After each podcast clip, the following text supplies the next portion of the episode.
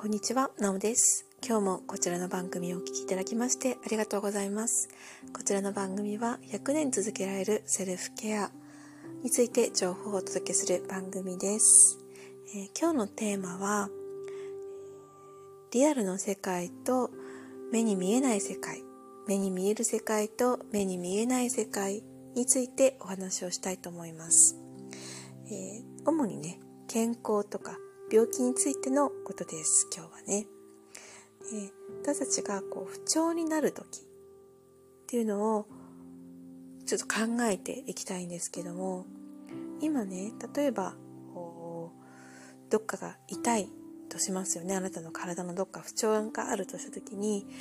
そこの場所が何か問題あるっていう人が、というふうにね、多くの人が思うと思うんですね。例えばね、まあ、腰が痛いとしますよね。腰が痛い人いっぱいいますね。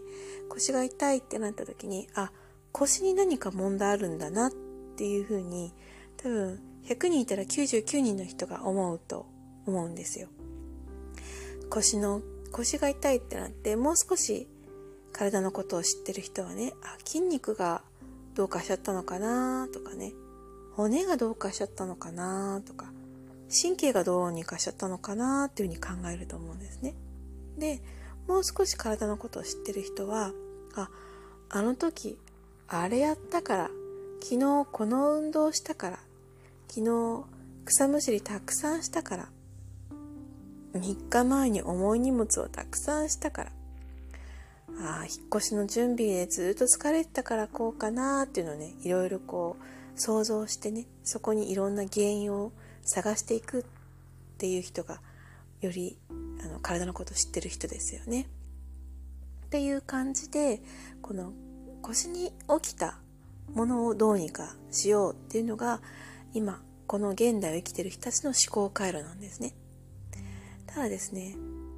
本当のことを言うと体っていうの私たちが今生きてるこの世界っていうのは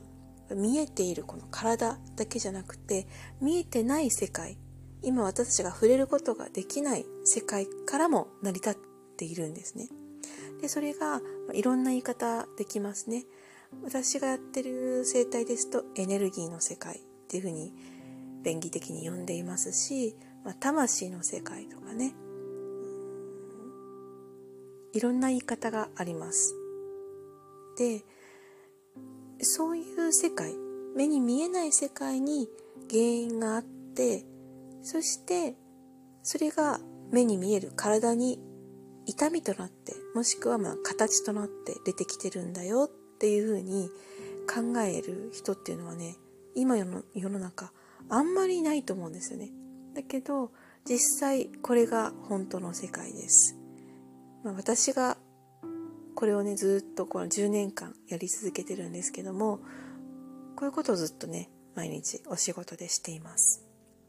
原因の世界に入っていくっていうことをしてるんですね。でこの考え方を聞いた時に「え何言ってんの?」っていう人がねほとんどと思うんですけども実はね私たちのご先祖様もうおじいちゃんおばあちゃんとかねおじいちゃんおばあちゃんじゃないかなもっと前かな戦前とかぐらいまではこういうふうな世界観思ってる人たちがね日本人の国民のねかなり多くの人たちがこういう考えを持っていました。私たちが病気になるのはこの物理的じゃない世界に原因があってまあもちろんね物理的な世界に原因がある時もあるんですよ。だけど必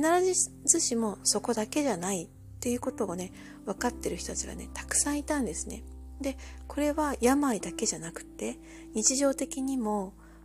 目に見えるものと目に見えないものの2つの世界から成り立っていて目に見えないものにとてもこうそこを重視していた国民だったんです日本で日本人っていうのは。でもっともっと昔に遡ればこの地球上に生きてる人たちのみんなそういう目に見えない世界の存在を知っていて気づいていてそこの力を使っていろんなことができたんですね昔生きてきた人たちっていうのは。でだんだんだんだんやっぱそれがね薄れてきちゃってできなくなっちゃったんですけど戦前の戦前の日本人ぐらいまではそういう世界があるっていうことはね共通認識として、まあ、常識とまでは言わないけれども、まあ、空気感としてそういうのを知ってたんですね日本人は。なので全然新しいことを言ってるわけじゃないんですね。だけれどもこう現代社会になってきてこう全て目に見える化するっていうんですかね論証するっていうか全部こう言語化したり分かりやすくしたり目に見えるようにしたり数値化したりあとはまあお金っていうふうに数えられるものですよね。そういうものが大事。一番大事。とっても大事。人生の中でお金ってすごく大事。とかあとは何か、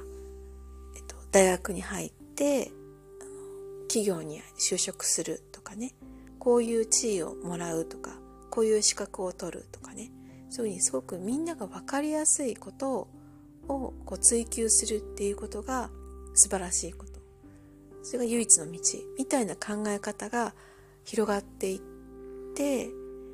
そういうものに支配されていくとともに私たちはその目に見えない世界っていうのを忘れちゃっていったしそういうことを言われたとしてもなんか怪しいとかね信じられないとかそういうふうな空気認識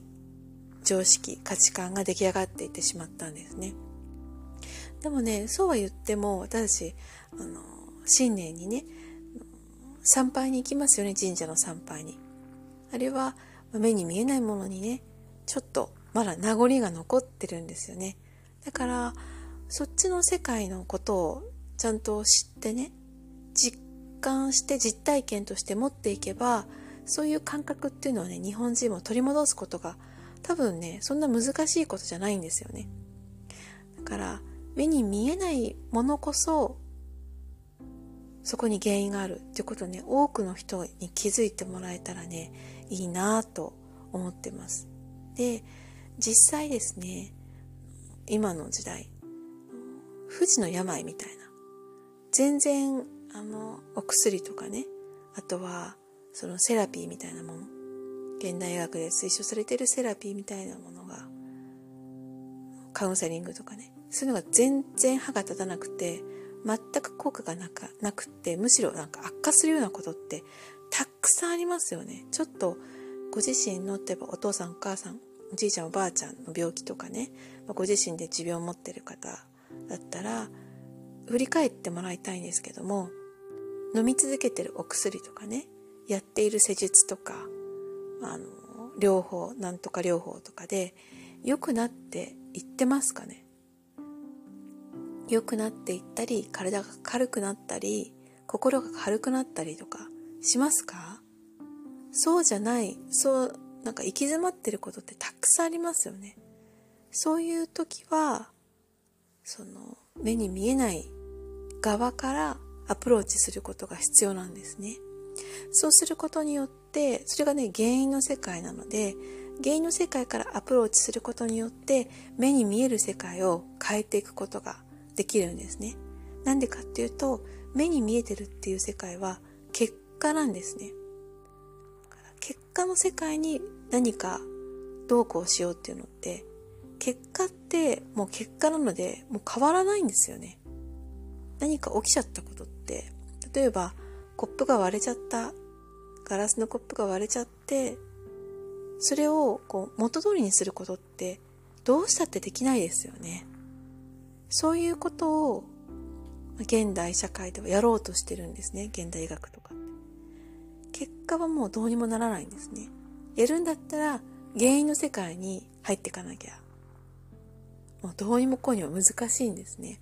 で私たちが今直面しているいろんな病ってありますね。それは